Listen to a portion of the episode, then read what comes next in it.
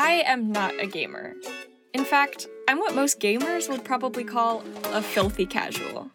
As a kid, I was a strictly Animal Crossing, Nintendogs, Cooking Mama type of player. Even Pokemon was too intense for me. I was more interested in tending my flowers, catching my bugs, and paying back my house loans to Tom Nook.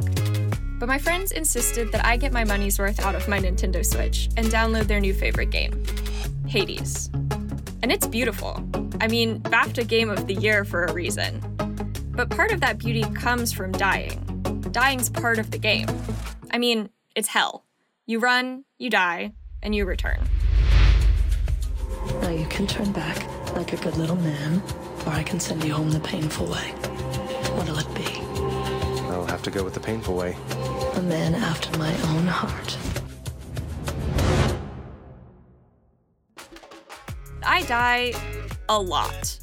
So much, in fact, that I have the game on God mode, where it adjusts to get easier so I can make progress on the story. Feel free to laugh. I don't know much about video games, but from what I can tell, the dying is the point. And people really like the dying, or at least the extreme challenge it presents. And while I certainly don't get it, I know someone who does. I'm Kate Redding, and this is Case by Case, a resource for journalists looking for their next great story.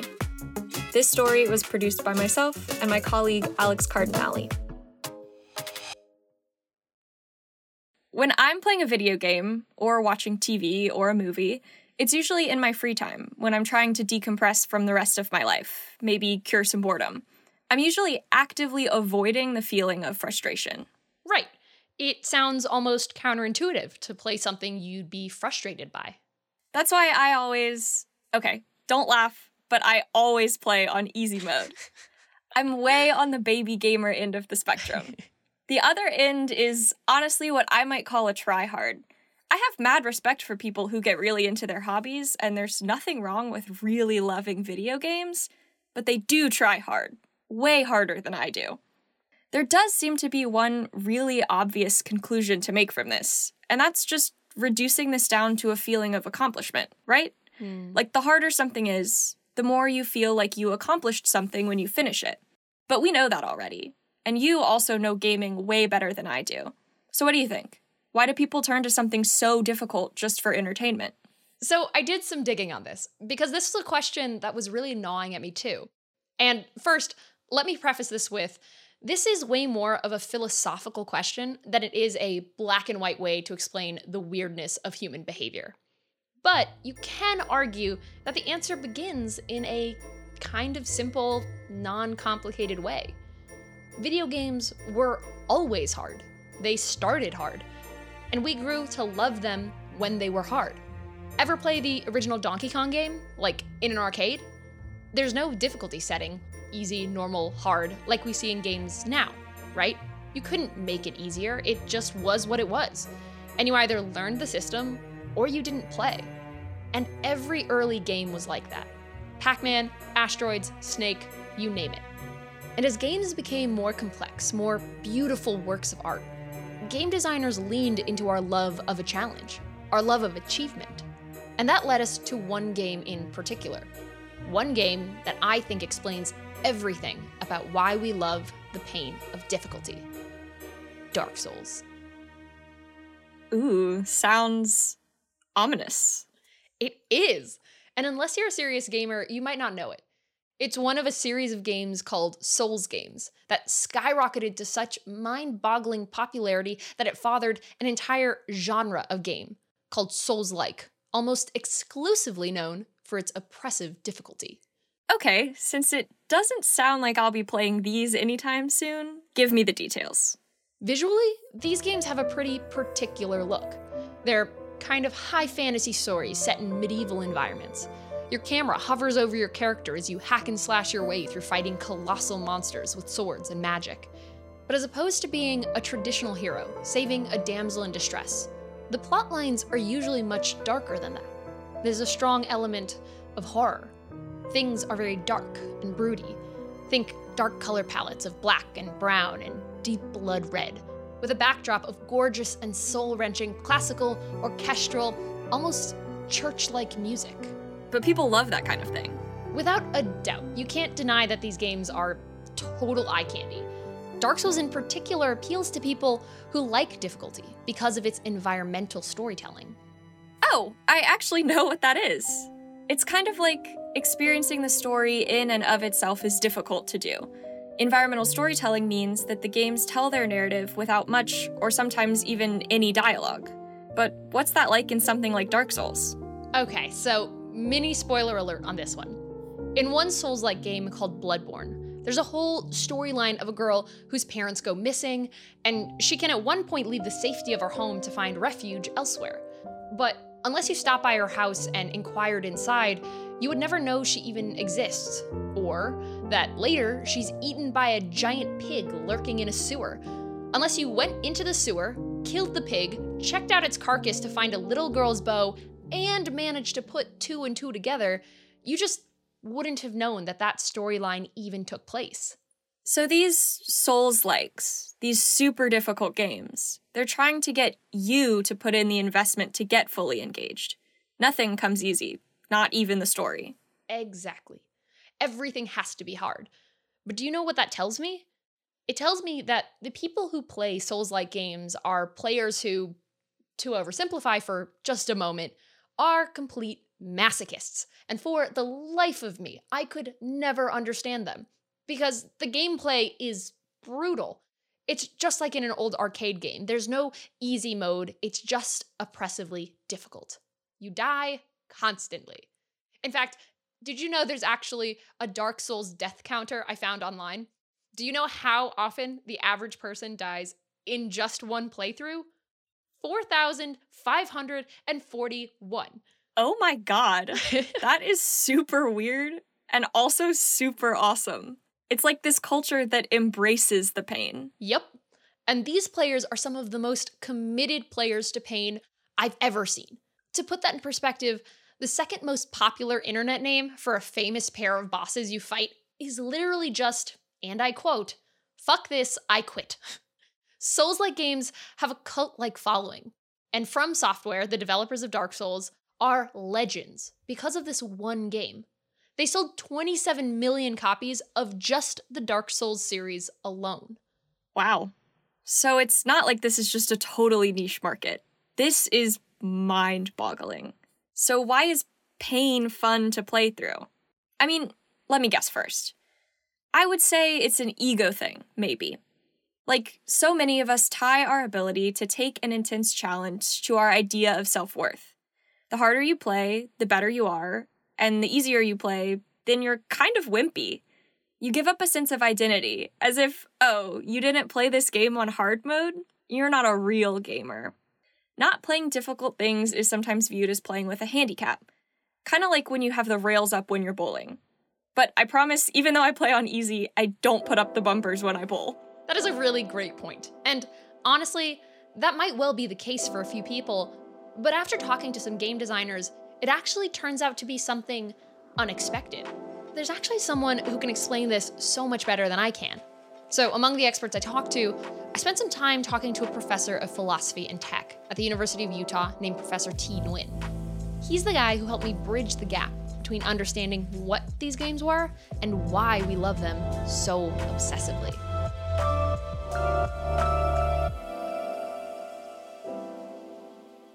Okay, hitting record. Okay, QuickTime's recording on my end. So, we have a question. Yeah.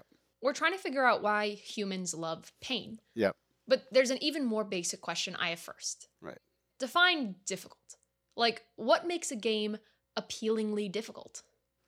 There's the pure difficulty of doing a hard thing in the game, and there's the additional difficulty of having to learn a new skill that you've never seen before. So some games are difficult, but they're not new skills. So I think a lot, I mean, you might, okay, here's, this will be controversial, but ultra marathoning, ultra marathoning, you know, like running a marathon of 100 miles, it's not necessarily a new skill for us. It's just a really, really obviously difficult version of a familiar skill.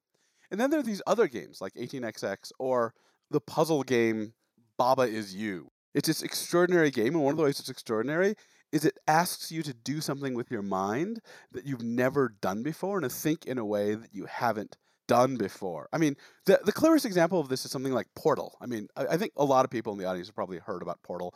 Portal is a fabulous uh, computer game. It's a puzzle game, and the way Portal works is, for those of you that haven't played it, uh, you're given a wormhole gun. So you have these complex virtual environments to navigate uh, with all kinds of traps and things. And the way you get past them is you have this gun. It fires two gates, an orange gate and a blue gate. They stick to whatever wall you fired them on. And um, when you run through one, you come out the other. So you get to solve puzzles by connecting any two arbitrary points of space. And so the, one of the very first puzzles in the game works like this. You walk into a room, there's a huge chasm in the middle of the room, right? You can't jump over it. It's like 50 feet deep. And the way you solve the puzzle is you fire one end of the gate down into the bottom of the chasm, and you fire the other end of the gate up high behind you. And then you jump into the chasm, you gain all this velocity as you're falling down, and then you shoot out the other gate way above you and you go flying across the chasm. I mean, this is difficult because solving problems by creating wormholes in space is not a thing we've done before. And I think a lot of the pleasure for people, a lot of the pleasure of this game for me is like being like, oh my God, I've never thought this way. I have to make my mind speak a new logical language. And you have to like force yourself into this new shape. So that's another form of difficulty. And the way I always understood it is that games are, by definition, fun because they're a challenge, right? Right. So the philosopher in me is going to stand up and say, like, I actually don't think I have a great definition of games that captures the colloquial use because I don't think there's a clear definition that captures all the wild ways that people use the term. But there's one account that I think captures a lot of it in a really interesting way. This is an account from Bernard Suits's book, The Grasshopper. It's a philosophy book from the 70s. He was like the one great early philosopher of games. And he suggested the following definition. He, a game, he says, is voluntarily taking on unnecessary obstacles for the sake of creating the activity of struggling to overcome them. So any game is your face just went like what? it, it totally did. So his account is basically saying that the point in a game is not just to get to the win condition, it's to get to the win condition under certain constraints. So he's saying, I think it's really interesting. So he's saying, like, so if you're running a marathon, there's a finish line, but the point of playing a game is not just to be at that point in space, because there are all kinds of easier ways to get there, like hiring an Uber. But what it is to run a marathon is that it doesn't count as doing the thing if you just got there any old way. It only counts if you're doing it under a particular constraint. And so, does that just mean difficult games create more restrictions and that's the appeal? Or is it that restrictions are hard to learn in the first place? I think for some people, they just want to know that they've beaten something hard. But I think that's not, I don't actually think that's all of it or even most of it. More often, people that aren't into difficult games, that's what they think is going on. I think what's actually going on is there's an incredible experience being skilled and doing, like, doing things just right. So the way I put it in my book is something like harmony isn't just for things outside of you, like paintings and sculptures, you can be harmonious too. You can be elegant. You can be beautiful. And what makes you beautiful as an actor, like as an agent, as a practical being, is when you do a task perfectly well. And it's even more beautiful when the task is hard. Because it's not just that your action fit the task, it's that your whole capacity fit the task, right? Like, I mean, it's like, so if there's a simple task and I do an action and it fits, that's nice. But if it takes every inch of me, every ounce of my ability, I know that my whole self fits the world. Does that make sense? Does that sound nuts? Not at all. I mean, what a cool way to think about identity through the context of a challenge. I'm beautiful because I can execute this thing like a master. I'm almost imagining a martial artist. But also in the moment, like, I think there's, I don't know, it's not just the improvement, it's that when you actually get there and you get the thing done, the harder it is and the more of you it takes, the more completely your entire self and your whole practical being like fits the world. Mm, yeah, I love that idea. That learning something difficult makes us feel like we fit more comfortably in a world someone has built for us. Right, right. So the act of skills development is its own kind of reward we seek out. Here's a really depressing way to put it that might appeal to you.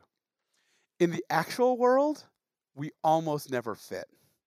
Shit's terrible in two dimensions. Either it's way too hard and we can never get it done, or it's way too easy and it's boring and you want to die and you just have to fucking do your taxes because it doesn't matter that it's boring, right?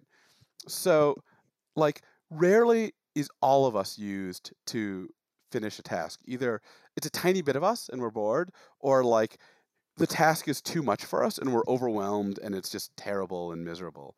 And games, because they're artificial environments where you artificially create what you can do and what your goals are, and you artificially can create the world, games can be made so you just fit. So, for once in your life, your abilities are just enough to fit the task. Not too much, not too little, just enough, right? It's not just feeling yourself get better, but the process of figuring out how to get better. I mean, it's not just the fact that you're getting better, it's the fact that you have to do like the unlocking of figuring out what the next skill looks like, right? So, some people I think like the kind of refinement you get from being really good at th- something and pushing it slightly better. And those are the people who I think turn into like lifetime Go players or poker players or rock climbers who devote themselves completely to one game. Me, I'm a gaming dilettante. I really like changing games and playing it for 10 or 20 times. And I think the reason is I love being on the opening part of that difficulty curve where you're like learning things really fast and like every time you play it you see a whole new vista and you pick up new skills and everyone else is picking up new skills and then suddenly like the game gets more complicated again and you have to figure out new stuff and the change is rapid.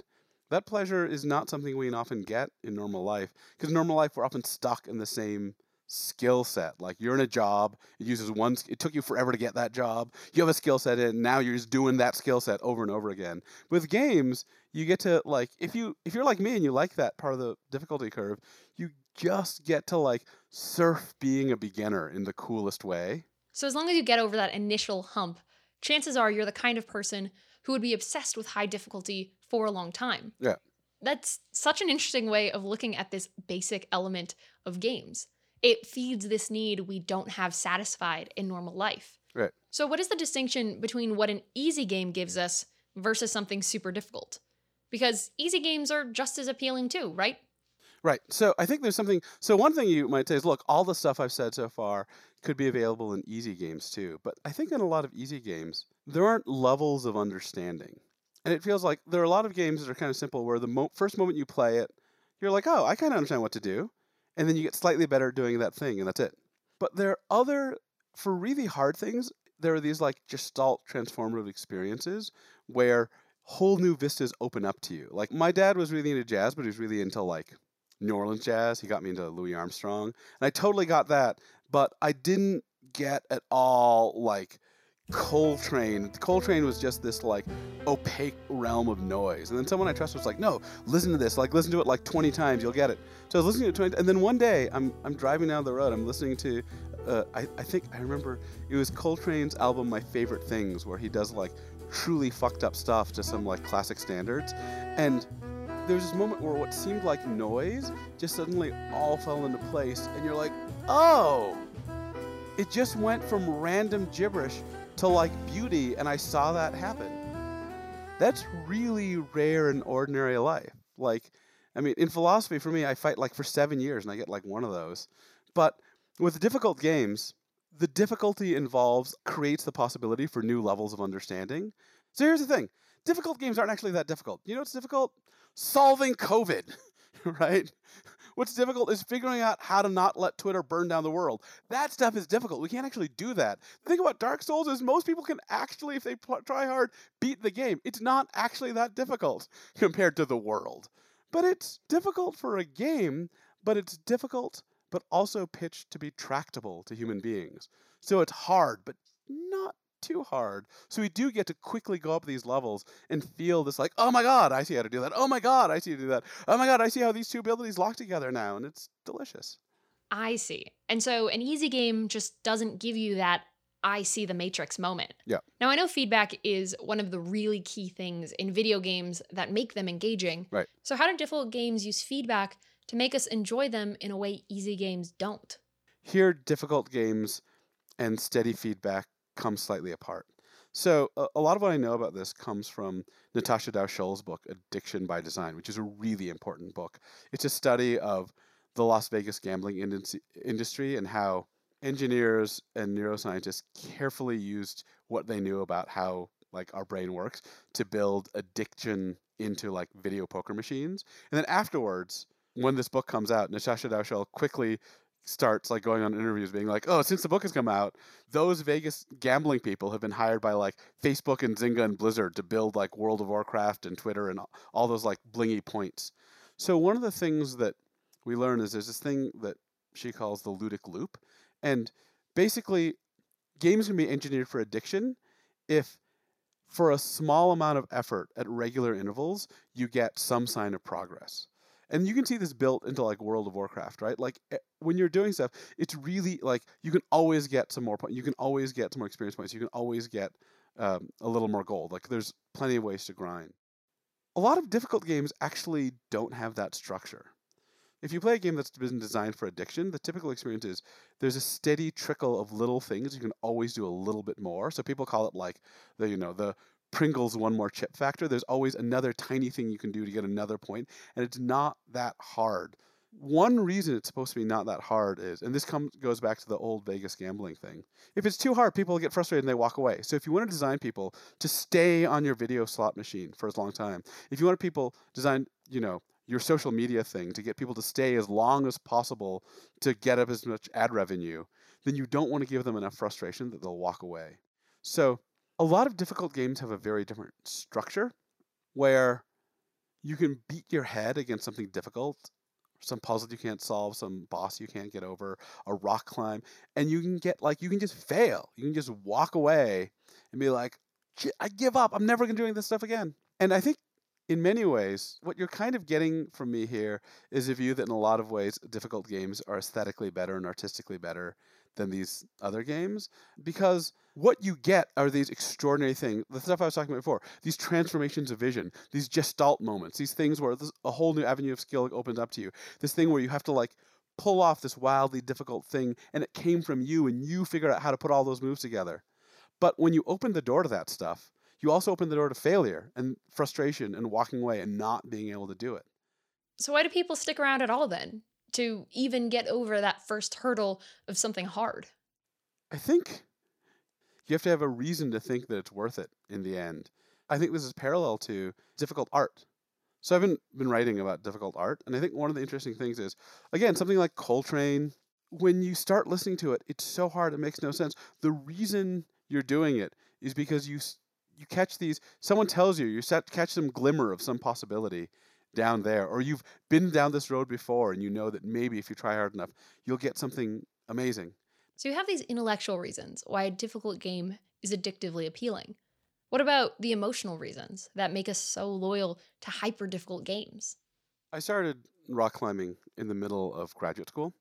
And one of the reasons I did it was because I couldn't find any other way to shut up my brain. Like my brain just kept talking at me and like yelling at me, and I like couldn't sleep. And rock climbing is sufficiently intense that it could actually make me forget about philosophy. Like it's so difficult. It's also important that it's kind of painful, and the painfulness helps it like cut through the brain fog. Like there's normally like my mind is like full of like a hundred things about trying to track a hundred things at once. And in rock climbing, like you pay attention to a few things. because it's so hard, you can't let any of your mind like be thinking about something else. The rock will kick you off, right? It demands and it, through feedback forces this like complete focus and this complete absorption. And that's delicious. This is probably obvious, but that absorption doesn't just happen in games, right? I imagine it's probably a pretty ubiquitous feeling. I mean, one, some people don't like difficulty. I suspect actually that many people like difficulty, but find it in different places. I think I know a lot of people do simple casual games, but also search for intense difficulty in their literary reading or in their social engagements or in their community work. So I get how the feedback is probably appealing, but do we actually want people to think about life in the same way they think about playing games? I know some people argue that if you gamify the world, just make it super appealing to the inner gamer in all of us, right. then we can make the world better. Right, right, right. But I feel like I'm a bit skeptical about that. This is the Jane McGonigal view. This is the view that like gamification will save the world. So Jane McGonigal, for those of you who don't know, is a gamification advocate. I mean, in some ways, what she starts at is exactly what the thing I said before. Reality is boring and harsh and difficult, and games are like incredibly pleasurable and fun. So just make life more like a game, and life will be more fun too. And I think, actually, if you think about more about why games are so fun, you'll actually see why gamification is incredibly dangerous. And the reason games are fun is because the entire world has been engineered to be tractable and to fit with ve- your very specific abilities and your very specific target. Games are incredibly pleasurable because you get to be narrow minded and pursue this incredibly simple goal.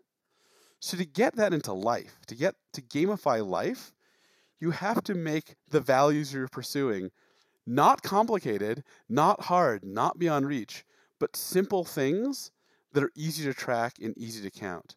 I mean, one of my worries is something like Twitter offers us a gamification by giving us points, but those points don't track how deep your connection is, what your understanding of other people is, your bridge building. It just tracks likes, and likes are just popularity. So the reason it can give you points is because it's changing what you value from anything else to popularity.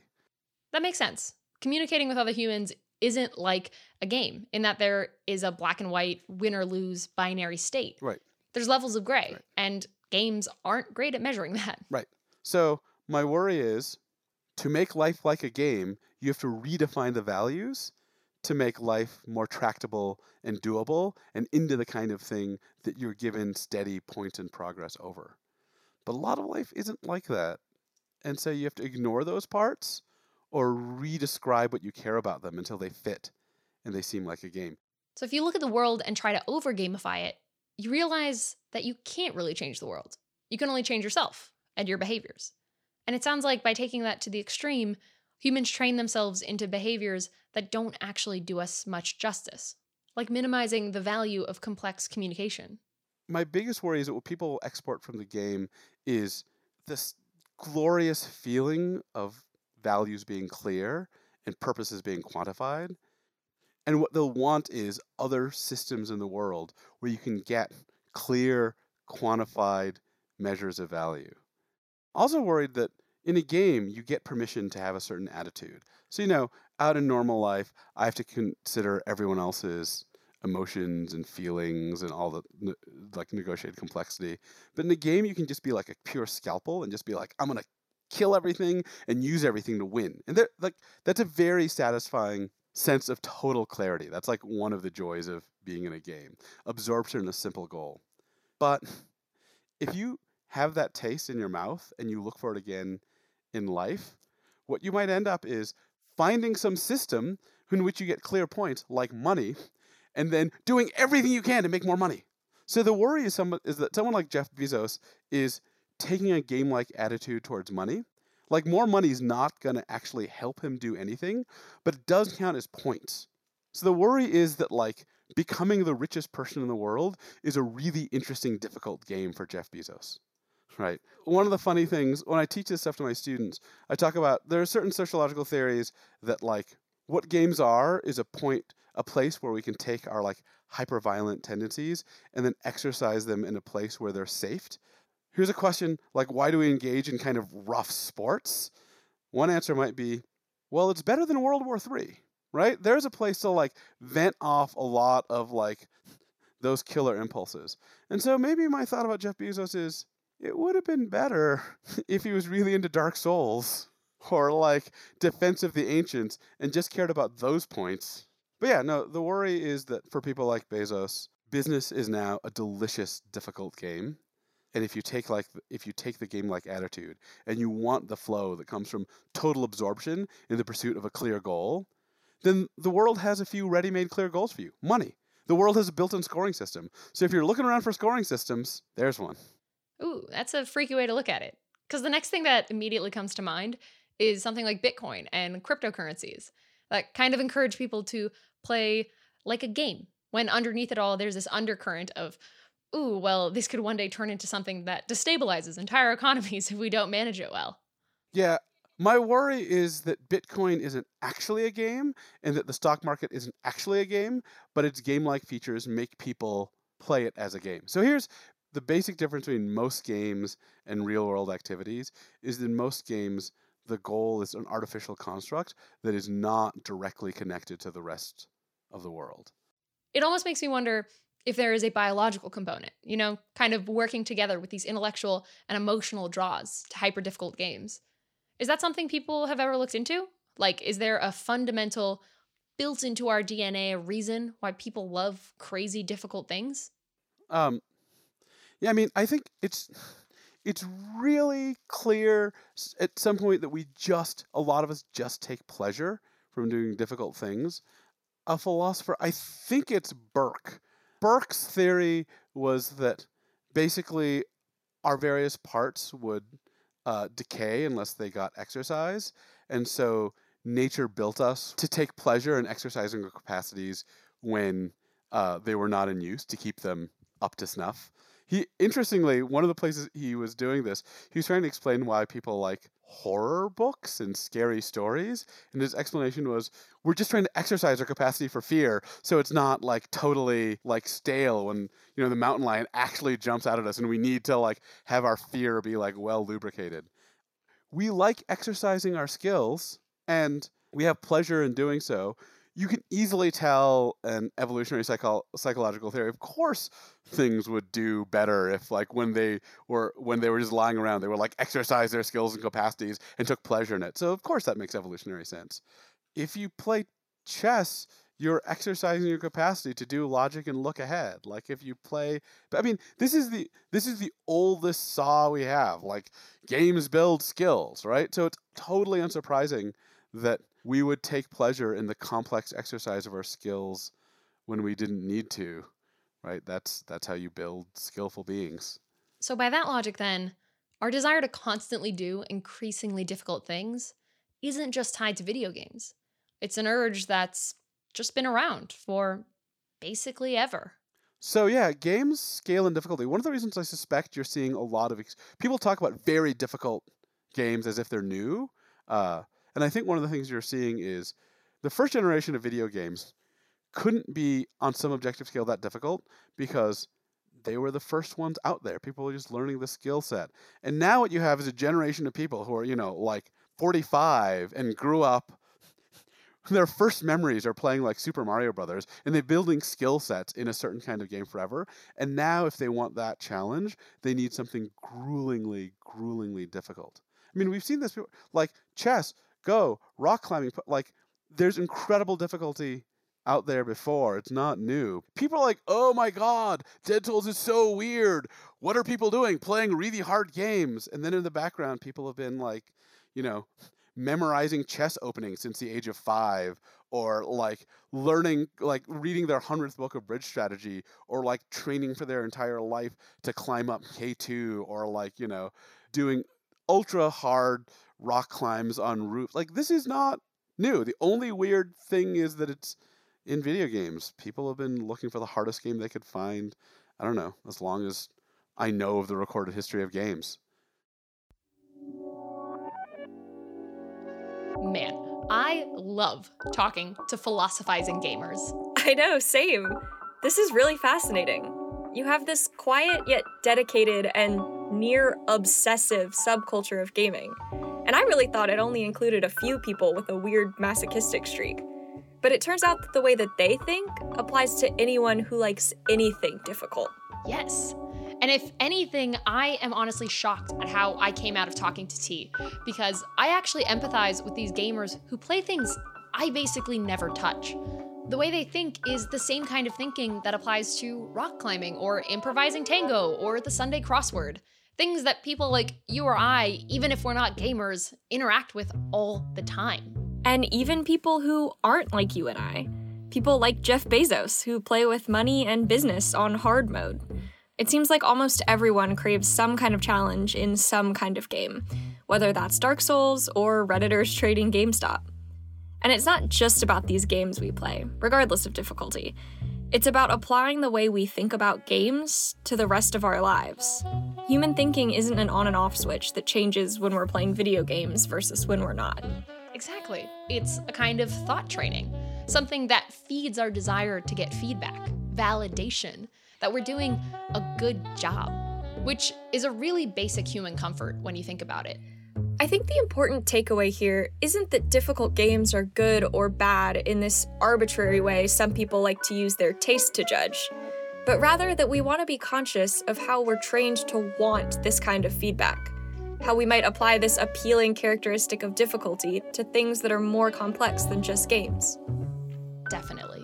There's more variety in the world than just a win or lose scenario. The world comes in shades of gray, whereas games come in a very, very appealing shade of simply black and white. Recognizing that difference is worth it. Because in the space of games, that pain is so very fun. I think the best way I heard it put is it's like hitting your head against a brick wall over and over again. But you don't know how good it feels when your head finally wins. Thank you all so much for listening to today's episode. Thank you so much, Professor Nguyen, for talking with us. And you can check out his book, Games, Agency as Art, and learn more about his work in the show notes.